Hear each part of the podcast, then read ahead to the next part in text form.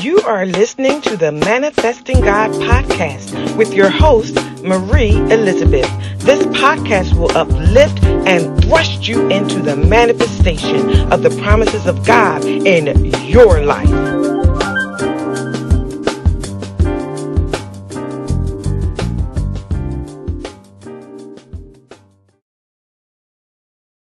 So today we are um, basically addressing um, our work. We're addressing our work. So I'm going to give you a more formal title as we go on. But we talked about, um, let's see, we just got done talking about before we got disconnected. We were in Acts 2 and 14 and Acts 2 and 36. And we were talking about Peter who walked with Jesus in the natural. And we were talking about how Peter was able to minister to people about repentance. He was able to bring them to a place of repentance. He was able to talk to them about his walk with Christ and his actual experience with. Okay, let me continue. Right. So um, then we talked about we talked about Paul and we went to Acts 20 and 17 and we talked Thank you, honey. And we talked about how Paul, he knew God by revelation. And we talked about how Paul basically called the church. He explained to the leaders, and that's important that I say that here. In Acts 20 and 17 and 20, he was talking to, Paul was talking to the leaders. He was talking to the leadership, and he was reminding them of the example that he set when he was serving the Lord humility of mind, with many tears and temptation, and he kept nothing back that was profitable. So he told them everything that they needed to know to be able to minister to the people of God. And then he told them, I didn't spare anyone. I talked to the Jews as well as the Greek. Thank you, Mom. I talked to the Jews as well as the Greek. And I told them, I brought them to a place of repentance toward God. I brought them to a place of faith toward God. So he's being very clear in his instruction to the leader. Not only am I reminding you of the words that I use to tell the men and women of God about God so that they could walk in the grace that God died so that they might have it. He said, not only did I do it, this is how I did it. I did it in humility. You saw my suffering because you saw my tears.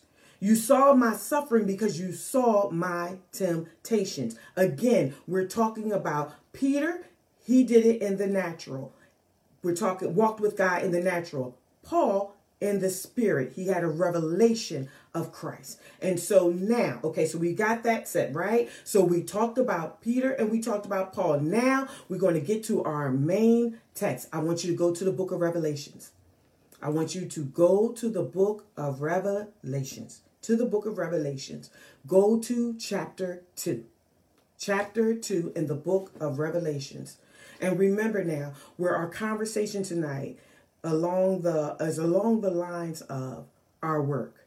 We must be about our Father's business.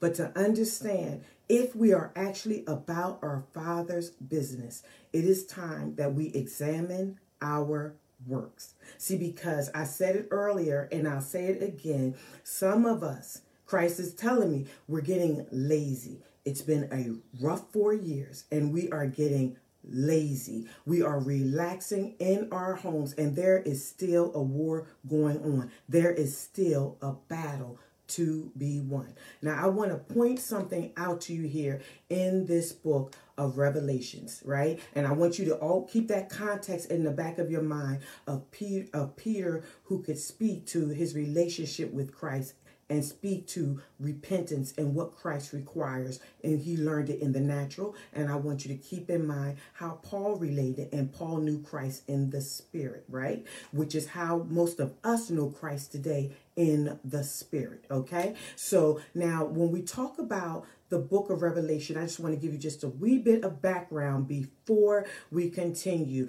This this uh, book of Revelations, um, the first chapter is is really about Jesus Christ. Verses one in chapter one, verses five through eight, you see like a description of Christ. It gives us a description of what Christ has done for us and what he will do. And it gives it it tells us things like verse 5 in chapter 1. It tells us he's a faithful witness. It tells us he's the first begotten. It tells us he's the prince of the kings of the earth. It tells us that he loves us. It tells us that he has washed us from our sins with his own blood. It tells us that he made us kings and priests. It tells us that when he comes back, he's coming in the clouds and every eye will see us. Verse 8 tells us that he's Alpha and Omega. He is and he was and he is the same one that is to come. He is the Almighty. So we have that description of who Christ is. And then as you go down to verse 12 in chapter 1, and I'm just giving you a summary here, it paints a picture of Christ and his majesty. It tells us that he's clothed with a garment down to his foot and gird about the paps with a golden griddle. And then it tells us girdle. And then it tells us in verse 14 that his head and his hairs are white like wool. Like it's starting to paint a picture for us of Christ. He's it's white as snow. His eyes are like flames of fire. His feet are like brass. You know, it's the it's it's all about that first chapter. It's all about telling us who Christ is. And I really, you're going to see as we go in Revelations that a lot of what he's writing to the churches, he's referring right back to chapter one, right back to that description you know, of who he is, right back to um, right back to that picture that was painted of him in verses 12 through uh, 18 and revelations 1 so we want to go now we're going to we're going to chapter 2 in revelations. And i just want to point something out to you here because remember now we're talking about examining our works examining our works. See, because right now we're to a point where we're thinking, I, God is telling me we're thinking that we are of the faith. And the truth of the matter is, some of us are not. So we must examine our works. And Ephesus, in um, Revelations chapter two, and this this this this is the letter to the church of Ephesus. I'm gonna slow down a little bit. Chapter two. Unto the angel of the church of Ephesus, write. Unto the angel of the church of Ephesus, write. These things, these things saith he that holdeth the seven stars in his right hand, and who walketh in the midst of the seven golden candlesticks. And verse uh, chapter 1 and 20 tells us the mystery of the seven stars which thou sawest in my right hand, and the seven gold, golden candlesticks. The seven stars are the angels of the seven churches, and the seven candlesticks which thou saw are the seven churches. They're the seven churches. Verse 2 I know thy works. I know thy works and thy labor and thy patience, and how thou canst not bear them which are evil, and thou hast tried them which say they are apostles and are not, and hast found them liars. I'm reading the Bible on my screen here. I know thy works, I know thy labor, I know thy patience. I know how thou canst not bear them which are evil, and thou hast tried them which say they are apostles and are not, and hast found them liars. Now, what I want you to notice here is that in verse 2, I know thy works. It starts off with, I know thy works. Listen, go to chapter 9 when he writes to the church at Smyrna. He begins with, I know thy works. I know thy works. Go to verse 13. I know thy works. Go to verse 19 when he's talking to the church at Thyatira. I know thy works. I know thy works. See, this is a um and then how about the church in Sardis in verse chapter 3 and in verse I got I got scribbled over and I can't see the verse. I guess it's verse 2. I know thy works. Right? I know thy works. When he's talking to the church in Laodicea in chapter 3 and verse 14, I know thy works. I know thy works. See, what I'm pointing out here is that our works are important. And if they're important enough that that's the first thing that is mentioned in every letter, then that means that we must take a moment and examine our works. Because guess what? God is. Examine your works because Christ is examining your works. And then it says in verse 2, I'm in chapter 2 and verse 2, thy labor. Again, another form of work. What are we putting our time into? Our patience. And I, I liken that as to when he talks about your works, your labor, and your patience, that your patience, when you put that in the sentence with work and labor, it represents your diligence your diligence in doing what you're doing. So I'm going to sidebar here for a minute just to give you an example. I have I have um, this need to be about my father's business. In order to meet that need, just this is just me I'm talking about. In order to meet that need, I have a calendar. I have a written calendar that's in front of me, right? And then I have a calendar that's posted on the wall in my office, right? And then next to that, I have a um, I have a whiteboard that's posted in my that's hung up on the wall in my office. And what I like to do is divide my work. I like to be clear about what I'm doing. And everything that I'm doing, it has to ultimately lead me back to the work of Christ. See, because the work of Christ, we understand it's so what God has entrusted us with, it's not the kind of thing that can be done overnight. It can't be done in five minutes. It's done in order to do it in excellence, we do it in pieces and those pieces make up a whole. So I tend to divide my work up by day, whether it's my schoolwork, my education, which is ultimately leading to something I am producing in Christ. I, I divide my schoolwork up and that's on the board. I know each week's assignment and I do it little by little every day. I have it broken out. This week, this day, I'm going to do this part of this assignment for this class. The next day, I'm going to do this part of this assignment for this other class. By the end of the week, I have an assignment completed and it's done in excellence because I broke it down piece by piece. It's a, something that I contribute to Christ. When I'm doing the work of the ministry, it's divided. It has rack and then it has all the tasks that I do. And I check them off as I do them and I add to it as I do it. Everything. I am meticulous. It why? Because it is important to me that everything goes back when you when you trace it back it has to add up to something that's on the list of Christ that's in the plan of Christ for my life that he shared with me right? Because I want to make sure I'm about my father's business. Every conversation has to lead me to a better understanding of my being about my father's business. Most of us today, can we honestly say that what we do in the course of our day, if you examine your works, do they lead, can they, can I draw a line from that task all the way back to a task that God has in his plan for you that he has shared with you. Can I trace it back. See, most of us are not that meticulous about our time because we don't understand that our time is a gift from God to do his will.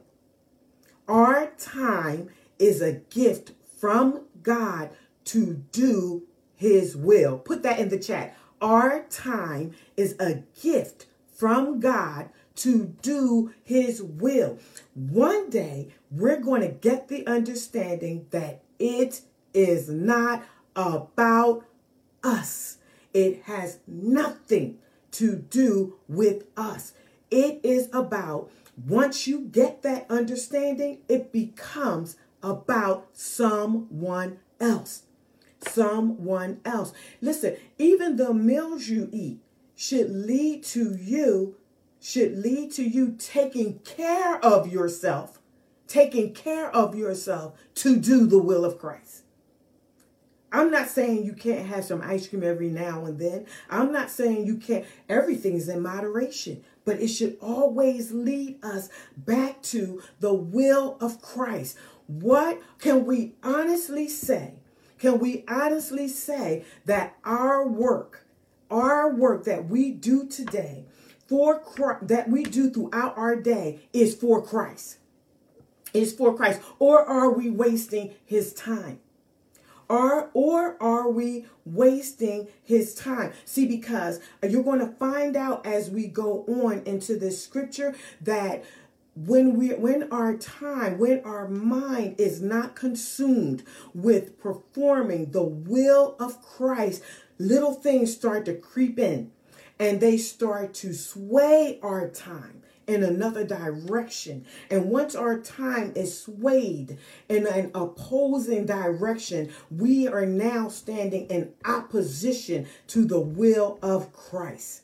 We are now standing in opposition to his purpose and to his plan for our lives. We are indeed saying we don't want that. We are indeed saying we choose this instead. And see, Christ is never going to force our choice. He wants us to choose him willingly. So he's never going to cross our choice. It is up to us to, on purpose, choose to be about our Father's business, to work the will of him who sent us. That is our job. That again is our job. Verse 3 says, and has borne and has patience, and for my name's sake, thou hast labored and has not fainted. So we're laboring, we're doing something every day, all day. But is it what Christ would have us to do right now? Is it what Christ would have us to do in this moment? We're birthing a lot of things and we're doing it ever so carefully. We're ever so patient. But is that what Christ is calling for? Nevertheless, it says in verse 4 I have somewhat against thee because thou hast left thy first love. Is the work that we're doing, is the labor that we're doing, is the patience that we are applying, is the things that we are birthing in those patience. Are they associated with our first love? Are we doing what our first love would require of us? It is no different than me um, me taking care of and doing things for my husband, but I'm do- not doing the things that he wants. It is no different, again, than the things that I might do for my husband. Okay, so he has a hot meal every day, but what I'm making, he doesn't even like that. I like salmon and spinach. He doesn't like salmon, but I'm going to prepare it I mean, I put all the spices and seasonings in there just so. My ruler, you know I know. Put all the spices and the fresh herbs up in there. And I got the spinach in there, Dad. You know I got that spinach just right. Got the healthy brown rice, the whole grain brown rice. And I got the portions just right. And I lay it out in front of him in a nice plate. And I got the settings all nice. I got the fork. The table is set. I mean, it's set in excellence, just right. I have the water with lemon and ice. I mean, I have it in a nice glass, Sister Tanya. Everything's just laid out, just nice. And, and, and he can sit down at the table and dine. However, he doesn't like lemon in his water. He doesn't even like water. He doesn't like salmon. He doesn't even want salmon. But I took time all day and I grilled that salmon. I marinated that salmon in the herbs. I took time. I chopped up that spinach and I marinated it in the olive oil and I sauteed the garlic in there and I did all of this. I made the garlic olive oil that I poured and seasoned the spinach with, put a little uh put a little uh, sea salt in there, had it laid out just right squoze the lemon in the water, no seeds, no, no, no flesh in the water, made it just right for him. But he doesn't even want that. Did we ever take the time to find out what God wants from us? Do we ever take the time to find out what God likes? What does he prefer?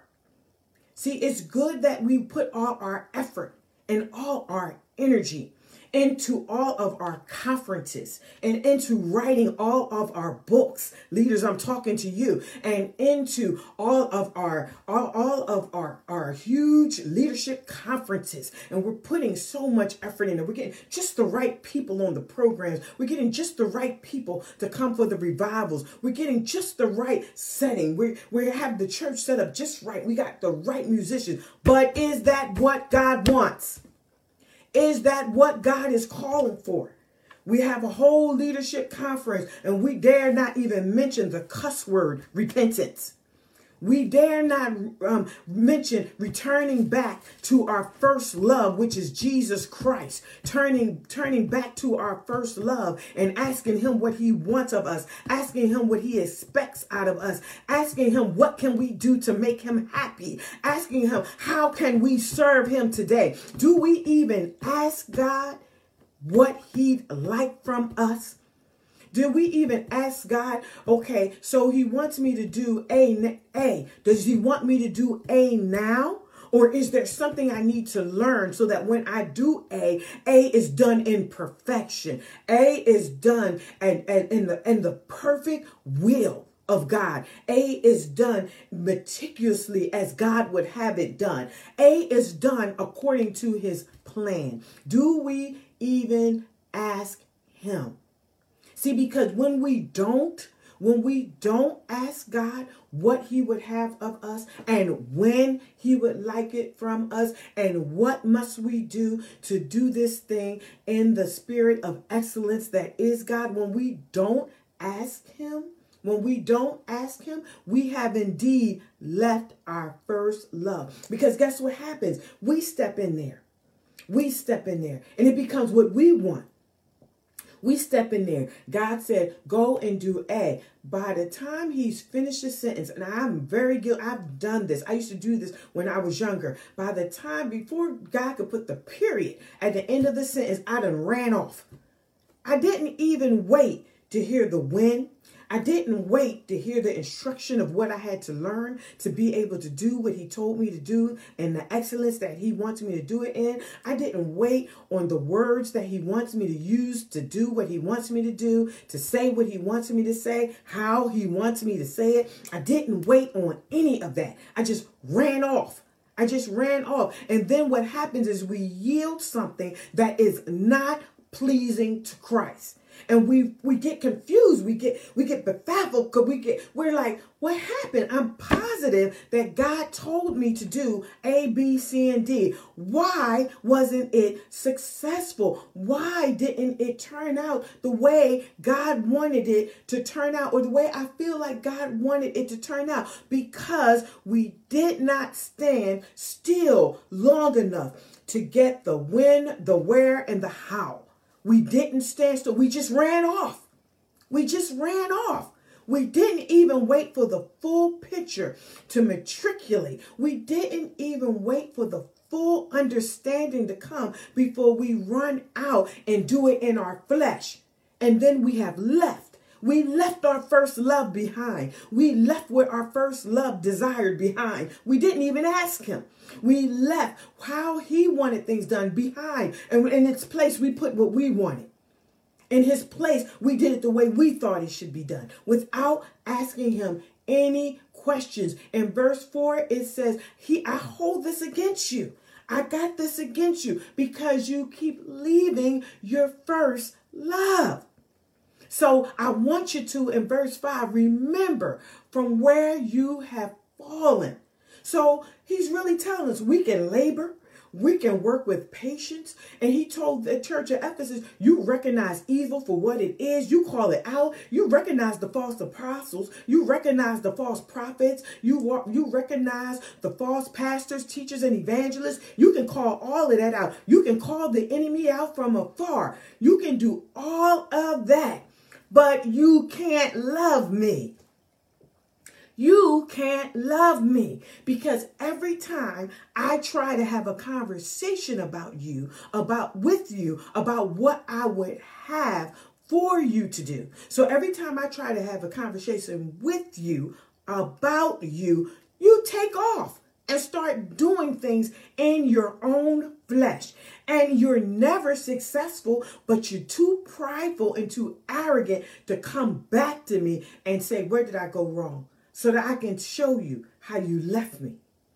How you left me how you left your seat, how you left me before I could fully instruct you, how you left me before I could give you the wisdom of the matter, how you left me before I could teach you how to do it right. You left me before I could give you my words that I wanted you to use, the life, the life-changing words. So all you gave was your words and nothing changed and nothing moved and no one repented. Whereas if you would have waited for my instruction, if you would have waited for my wisdom, if you would have waited, if you would have just listened, if you would have stayed with me, your first love, then I could have helped you. I could have taught you. I could have instructed you. I could have, I could have, I could have bought, I could have bought the men and women of God to repentance.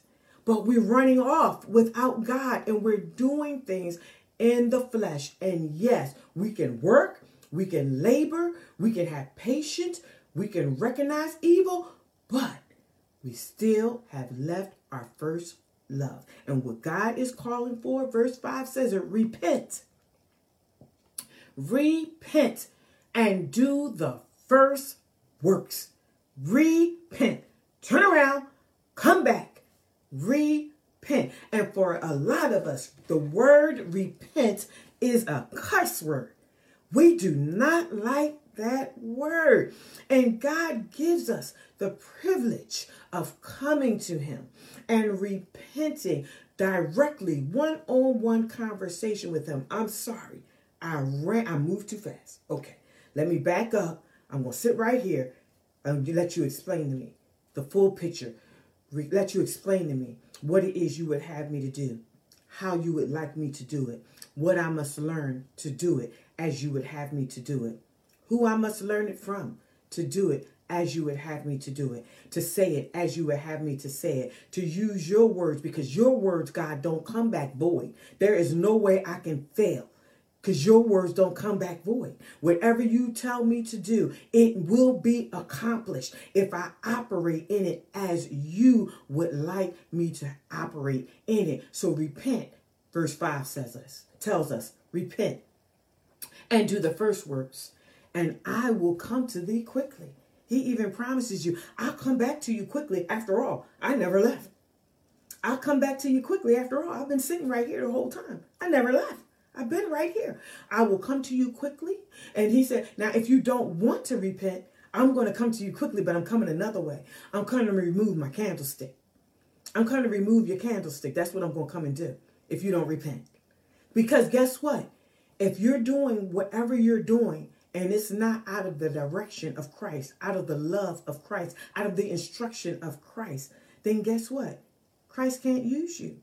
You again have just disqualified yourself from being used of Christ because you can't hear. You can't hear. You can't hear anyone but yourself. Soon as Christ gives you instruction, there was nothing wrong with what he told you to do. What was wrong is that you ran off before he actually got to give you his full plan.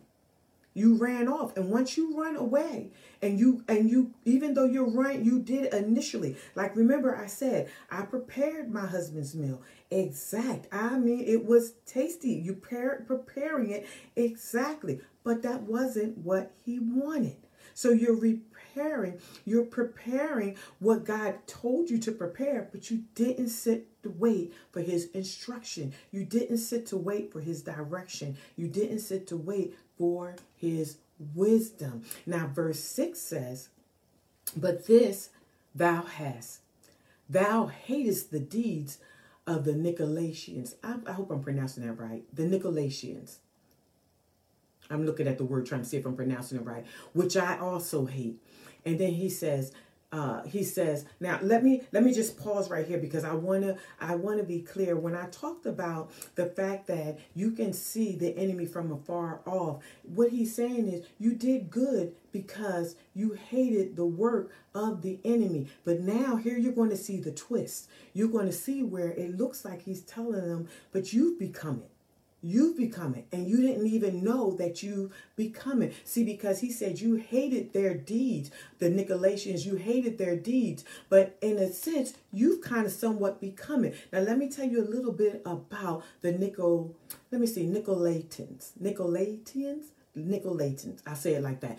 Um, this is these were um, supposedly followers of Nicholas of Antioch. And this is a proselyte who was among the seven men who was chosen to serve in the Jewish congregation. And he had forsaken the doctrine of Christ. This group, they lived in indulgence to what they ate, to how they lived. They were unclean. They were basically unclean. They were associated with the teaching of Balaam.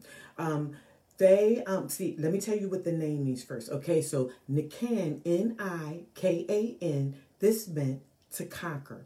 Laos, Laos, it meant people. So Nicolaitans, this word Nikon Laos, it meant to conquer people. And the reason why these people were associated with Balaam is because in Balaam, the word Bela meant to conquer, and Ham meant people. So they were associated with this because the names basically meant the same thing. It meant the same thing in Greek and in Hebrew. It meant the same thing. So, what they were known to do was to influence people and to bring them into a bondage of heresy. See, they made them believe that the flesh was was not of God. So you could do whatever you wanted to do because your spirit man was of God. So you had the grace and you had the forgiveness. And since God was a spirit and your your spirit man, as long as your spirit man obeyed God, then you had that grace. Don't worry about what your flesh is doing. Your flesh can overindulge. Your flesh can overeat. Your flesh can overdrink. Your flesh can commit fornication and adultery. Your flesh can do all these things, but long as your spirit stayed pure. So they made it seem as if it was okay as long as you, uh, as long as your spirit was pure, not understanding that a little leaven leavened a whole lump. So the flesh could indeed filthy the spirit because it was in your heart and in your mind that you served God and the sins of the flesh they infiltrate the heart and the mind so that one cannot fully serve Christ. So you have to understand in this time to be a Christian, you had to abstain from idols and you had to abstain from fornication. That was one of the two prerequisites, and those were not prerequisites that the Nicolaitans meant because they were about doing physically whatever it was they wanted to do. And so what Christ is saying is what this scripture is saying is although although you know what to hate, what you don't understand is when you walk away from me, you give way to what you hate. You make room for what you hate to enter in and have place in your life. As as as the scripture is saying here when you're talking about when he's talking about going through when he's talking about you leaving your first love you have to remember if you walk away from Christ if you move away from Christ where are you now operating? You are now operating in the flesh. And if you are now operating in the flesh then that means you are now not operating in Christ so, where are we? Where are we today when we think about our works? So, think about your works in that context. When you are not doing the work of Christ, what are you doing the work of? Are we doing the work of our flesh? I submit to you that we are because we get carried away. It's nothing wrong with getting excited about what Christ has called us to do. There is nothing wrong with being about your father's business, but we have to make sure that we don't move away from the love. Our first love is Christ. Our first love should always be Christ. That means our activity should always be of Christ. So our first love is going to be of Christ. And when we move away, when we move away from Christ, no matter how you cut it, we are now operating in the flesh. We are now operating in adultery. It's about what we want. It's about how we want this thing to work. It's about how we want to produce this. It's about how we think it should look. We've moved away from Christ. It has no other, it's either Christ or the enemy. And repentance is necessary and return. Repentance is turning around. Repentance is turning back to turn back to your first love. In verse 7 says, He that hath an ear, let him hear what the Spirit is saying unto the churches. To him that overcometh will I give to eat of the tree of life in the midst of the paradise of God. He that hath an ear, he that hath an ear, right there, he that hath an ear is that means there the perceiving with the mind. Perceiving with the mind, it's the faculty of understanding. So he that has the ability to understand is what that scripture is saying. And then it says, let him hear. And here is to perceive, to get by learning, to get by learning. So he that is able to perceive with the mind and that's able to understand, then let him hear is let him learn. Let him learn. Let him learn what the Spirit is saying unto the churches. Let him learn. Let him learn. Do you not know that learning takes time? Do you know that learning requires attention? Do you not know that learning takes a deliberate effort?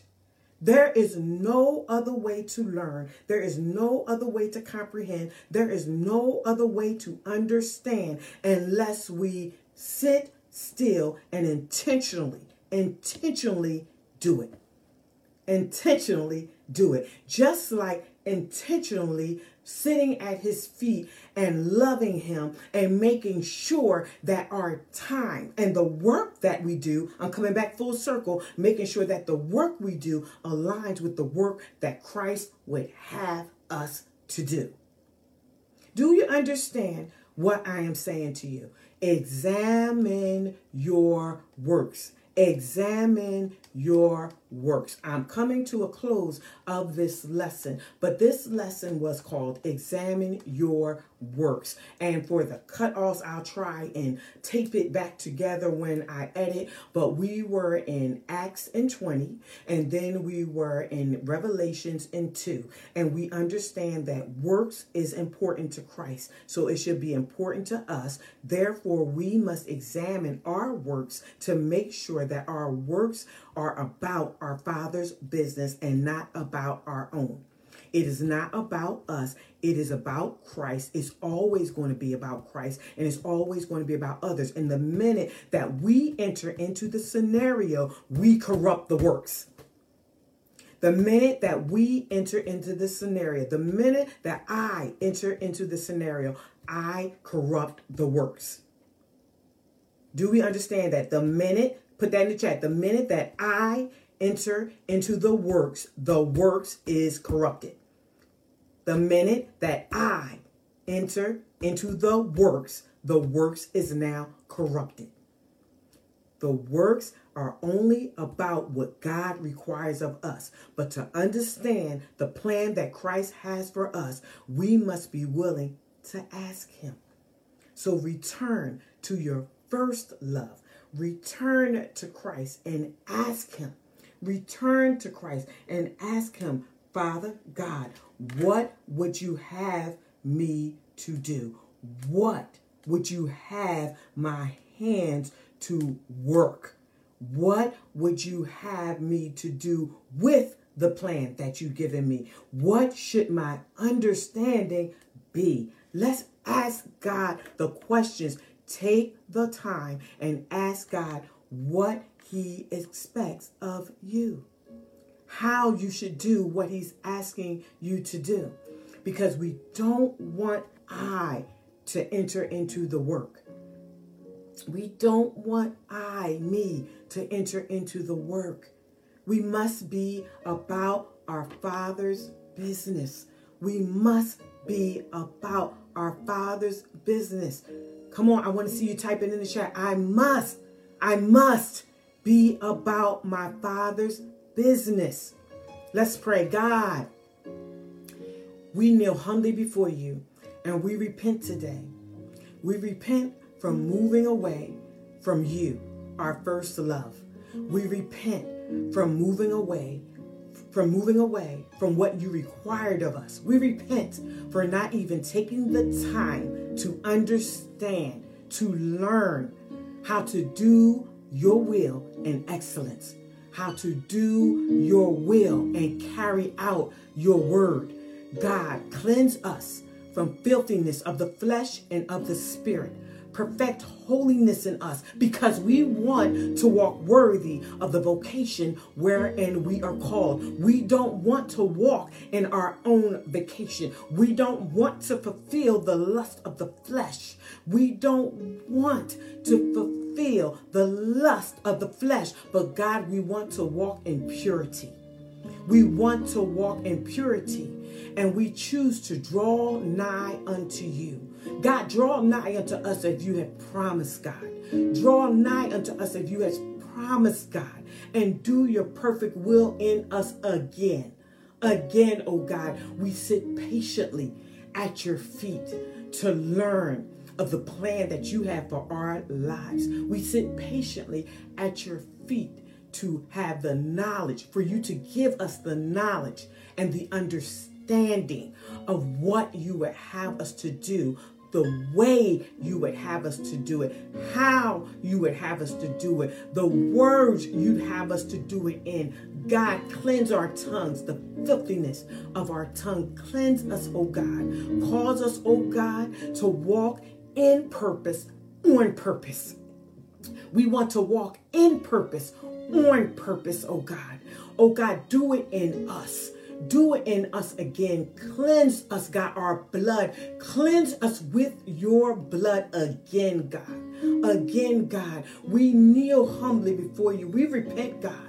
We repent, God, from walking away from you. We repent, oh God, from for leaning to our own understanding, oh God. We repent, oh God. Oh God, and we need you. We need you and we cry out to you, oh God. We cry out to you, oh God. Oh God, we need you. We need you, God. We need you, God. We need you, oh God. I need you, oh God. Use us, God, for your glory. Use us, oh God, for your purpose, oh God. We thank you. We thank you. And we give you glory. We give you glory in the name of Jesus. In the name of Jesus.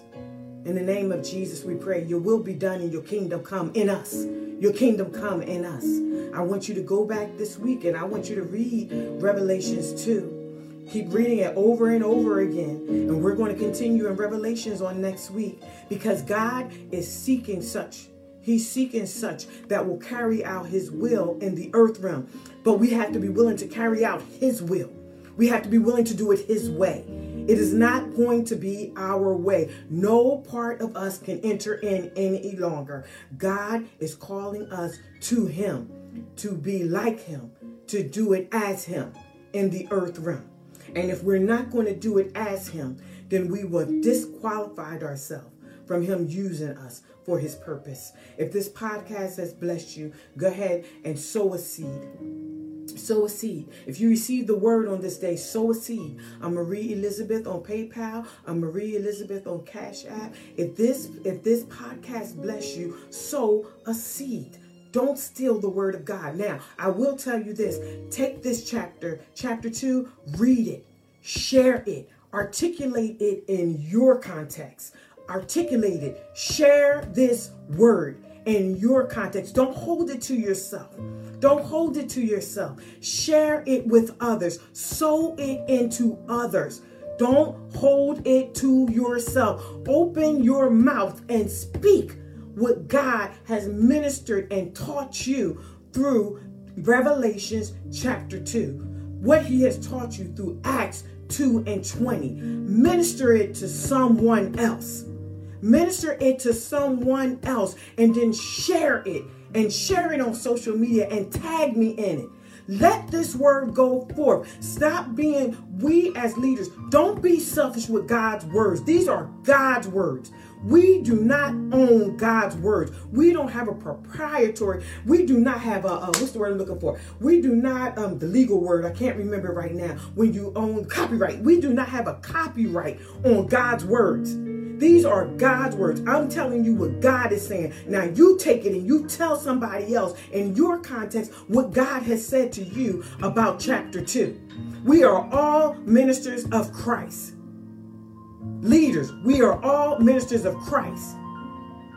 This word is God's words. These words are God's words. Take these words and sow it into the life of another. Sow it into the life of another. Sow this word, say it. I will sow this word into the life of another. I will sow what I learned in my context with another. Share God's words. That's right. Share. These are God's words. This is God's revelation. I'm telling you what God said. Return back to your first love. Return. Turn around, come back, repent. Repent, repent, repent, repent. Everything I say is going to point you back to repent, repent, repent, repent, repent, repent, and then repent some more. Because Jesus is coming back. He's coming back. Now, whether or not he comes back for you depends on if you repent, repent, repent. Repent, repent, repent. If you think I'm not talking to you, I'm talking to you. Repent, repent, repent. Repent, repent, repent, repent. That's the message. Amen. Amen. God bless you and God keep you, and you are in my prayers.